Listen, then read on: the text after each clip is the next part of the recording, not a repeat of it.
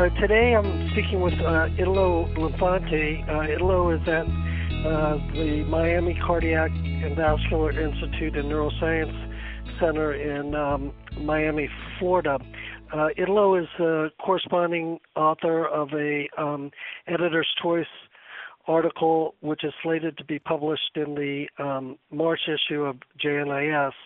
Uh, the title of um, the article is Predictors of Poor Outcome Despite Recanalization, a multiple regression analysis of the NASA registry. Italo, uh, thank you very much for agreeing to talk to me uh, today. Hi, uh, Rob. Uh, good morning. It's a, it's a great honor. It's a great pleasure to be here. Can you um, tell me a, a, little bit about the design of the study? So basically, uh, the study is a subgroup analysis of uh, of another study that was published on JNIS called NASA. NASA is the North American Solitaire Acute Stroke Registry, which is basically a multi-center, non-sponsored, physician-conducted post-market registry on the use of solitaire uh, in patients with acute uh, large vessel occlusions.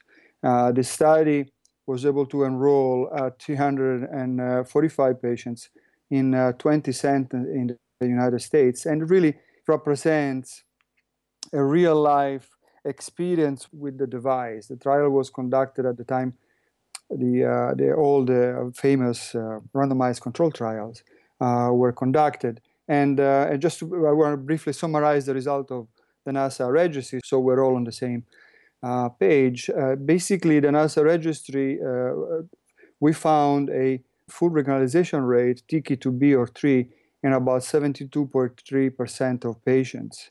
Um, and that translated in a modified Rankin scale of, of uh, less than 2 in about 42% of patients, which is slightly lower than the uh, randomized control trials overall. It's about, if you, remember, MR CLEAN was uh, 33% of patients um, in Rankin less than 2. Um, and most of the trials were on the 50s. But nevertheless, in NASA, we enrolled everyone. So carotid occlusions were enrolled, basilar artery occlusions were enrolled, but there were no really time limits. So it's really kind of a, a real life experience um, on this device.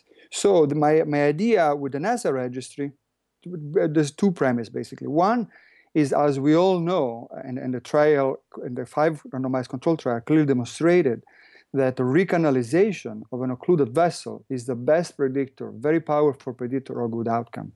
Nevertheless, there's patients that despite uh, complete recanalization still have bad outcomes. So we selected those patients in the NASA registry. So patients who had a TICI 2B or 3, and uh, um, at the same time, though, they had a modified Rankin scale of 3 and above. So we want to see what type of patients we had. So in this registry, were about 116 that we found that satisfied this criteria. So patients that were treated successfully, great recanalization, uh, but nevertheless uh, still uh, not so good, good outcomes.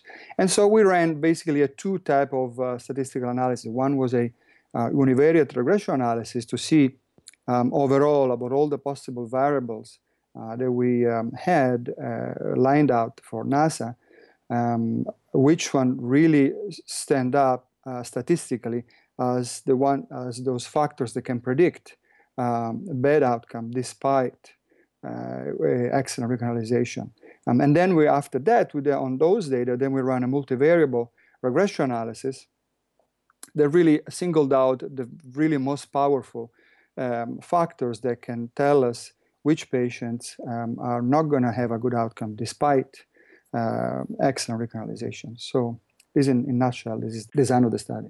And, and which factors did you find uh, were significantly associated with um, poor outcomes. So, in a multivariate regression analysis, we found that age over 80, um, occlusion site, uh, which, as you as I mentioned before, in NASA, uh, we included also uh, extracranial uh, internal carotid artery occlusion and basilar occlusion. So those were associated with bad outcome despite recanalization. If patient had initial NIH stroke scale above 18, um, if they had um, abs- absence of a VTPA um, and also uh, the um, uh, having three or more uh, passes of the, soli- the solitary device or the solitary device and or use of rescue therapy. Uh, when you look at all these uh, factors, most of them are really time. You know, uh, the, we can we can argue that the uh, using rescue therapy or more than three passes, you know, might damage the artery. Um, we might have dealing with a, with with a lesion which is tough to recanalize. Um, uh, although these are recanalized patients, but really what we found pretty strikingly that time every 30 minutes of delay of recanalization from symptom months from symptom onset to recanalization really is associated with bad outcomes. So time is a big mm-hmm. uh, factor. But it's not only um, it's not only time from onset to um, recanalization, right? Uh, part of that is also procedural time, right? Absolutely, yes. In fact, I mean, we didn't have a, a great data to uh, to demonstrate just time per se, but yeah, no, you're absolutely right. So having three passes or more um, means several things. Means one, time definitely. Means two, longer procedure time. Uh, means three, a, a, a, a, a steno, an occlusion which is tough to recanalize. Number four, possibility of damaging the uh, the vessel as well, or you know, causing uh, or possible distal embolization. So yeah, all these factors are, are basically concentrated in one, in these uh, three passes or more. So um, in your study, it Italo, similar to um, other studies, uh, you you found that um, uh, older age, greater than 80, um, was ha- had less um, good outcomes despite uh, recanalization. Um, uh, you know, the the Dawn trial um, uses almost sort of a sliding scale um, for uh, imaging selection uh, of patients based on age, and that um, uh, patients that are older um, need to have smaller core infarcts in order to be enrolled. Do you think the results of your study somewhat support that that sort of sliding scale to be used in a clinical fashion for patient selection? Yeah, absolutely. So, so age as a, is an interesting uh, uh, fact, as, as several also factors within age. Number one, as you mentioned, older patients tend to tolerate final infarct volumes that are smaller compared to younger patients.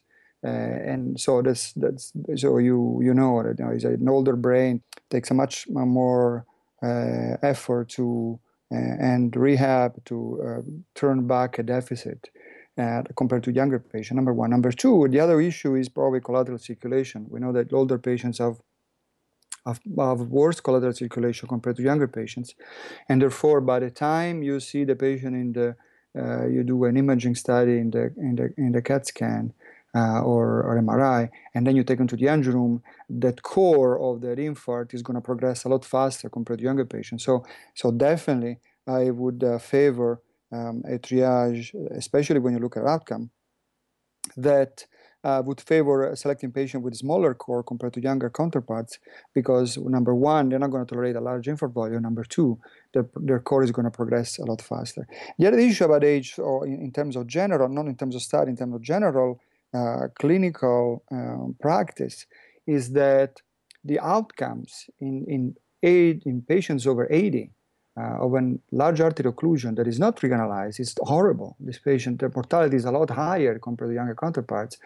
Um, and, and we are always kind of, you know, stuck, uh, so to speak, but we, we're dichotomizing outcomes in, in good outcome, bad outcome, which is a pretty stern uh, outcome measures or uh, modifier scale uh, Rankin less than two and, and, more than and two. So, for instance, three is a pretty, I think, for an 80 year old, already five year old, four year old, um, you might family that perhaps a, a modified Rankin scale of three and 90 days is not as bad as, as maybe being dead or disabled five or six. So we need to, you know, in clinical practice, we need to also keep all these things in consideration. Mm-hmm. Well, that that makes sense. Um, recently, there's been some, uh, at least theorizing that, um, uh, uh you know, that IV TPA for large vessel strokes um, may not be um, useful to give and may may actually delay mechanical recanalization. Um, how does the results of your study uh, sort of jive with um, those uh, sort of newer theories? So in, the study, absence of a VTPA is correlated with worse outcomes. And, and this is a tricky issue because in, in not treating patients with a VTPA versus treating patients with VTPA. So this might be, uh, when we look at the data, and I think we comment on the paper, might be a selection bias because patients who receive a, VTPA, they're obviously good candidates for, for revascularization. We know them, they're selected.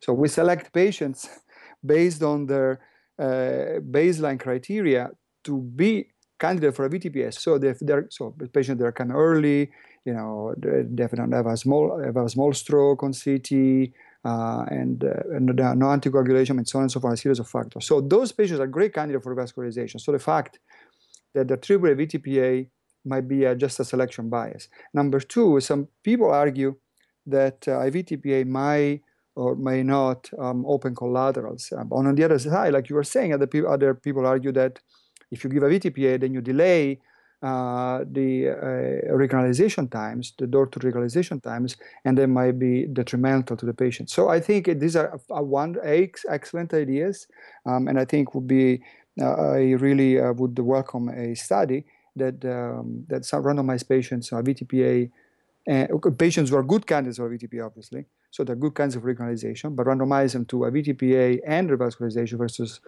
just revascularization alone. That makes sense do you think um, that the results of your study may be used for future uh, study design, or how do you think that they may be used?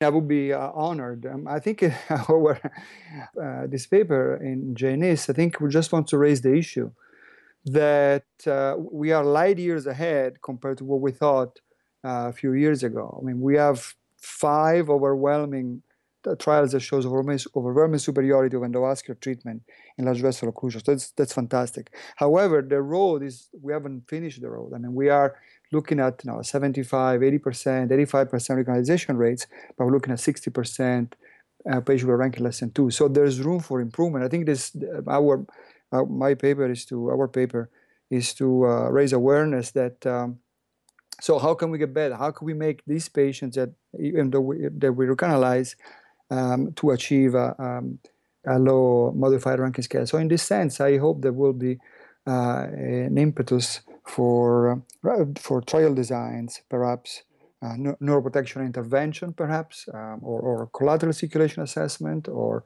this issue that we discussed about a VTPA, a VTPA versus a VTPA. Um, has doing this study has that changed uh, clinical practice at your um, institution at all? Oh, definitely this study and the and the results of the trial, if you look at the uh, uh, escape trial, they set up very tough uh, target for door to recanalization uh, and and uh, CT to recanalization. So um, we in the trial was, uh, if I remember correctly, yeah, the CT to groin puncture was 60 minutes, and CT to first recanalization was 90 minutes. So we're trying to do better than that because time is a, is a major issue. Um, we, uh, as the, like you mentioned uh, before, and I agree with you 300%. Yeah, after you do two passes or three passes of the device, I mean, we really have to reassess your situation. What are we doing here? We, is it is it worth it to keep going to something else? I mean, how long time has been passed? So, um, doing a when you select patients, uh, when you have patients over 80, try to select patients with a smaller core other you know high ASPECTS score or smaller core on perfusion images. So yeah, definitely has changed. Well, Italo, um, thank you, thank you so much for uh, spending time to talk to me, and, and congratulations on the, on this fantastic work that you've done. Thank you so much for your interest in my study, in our study.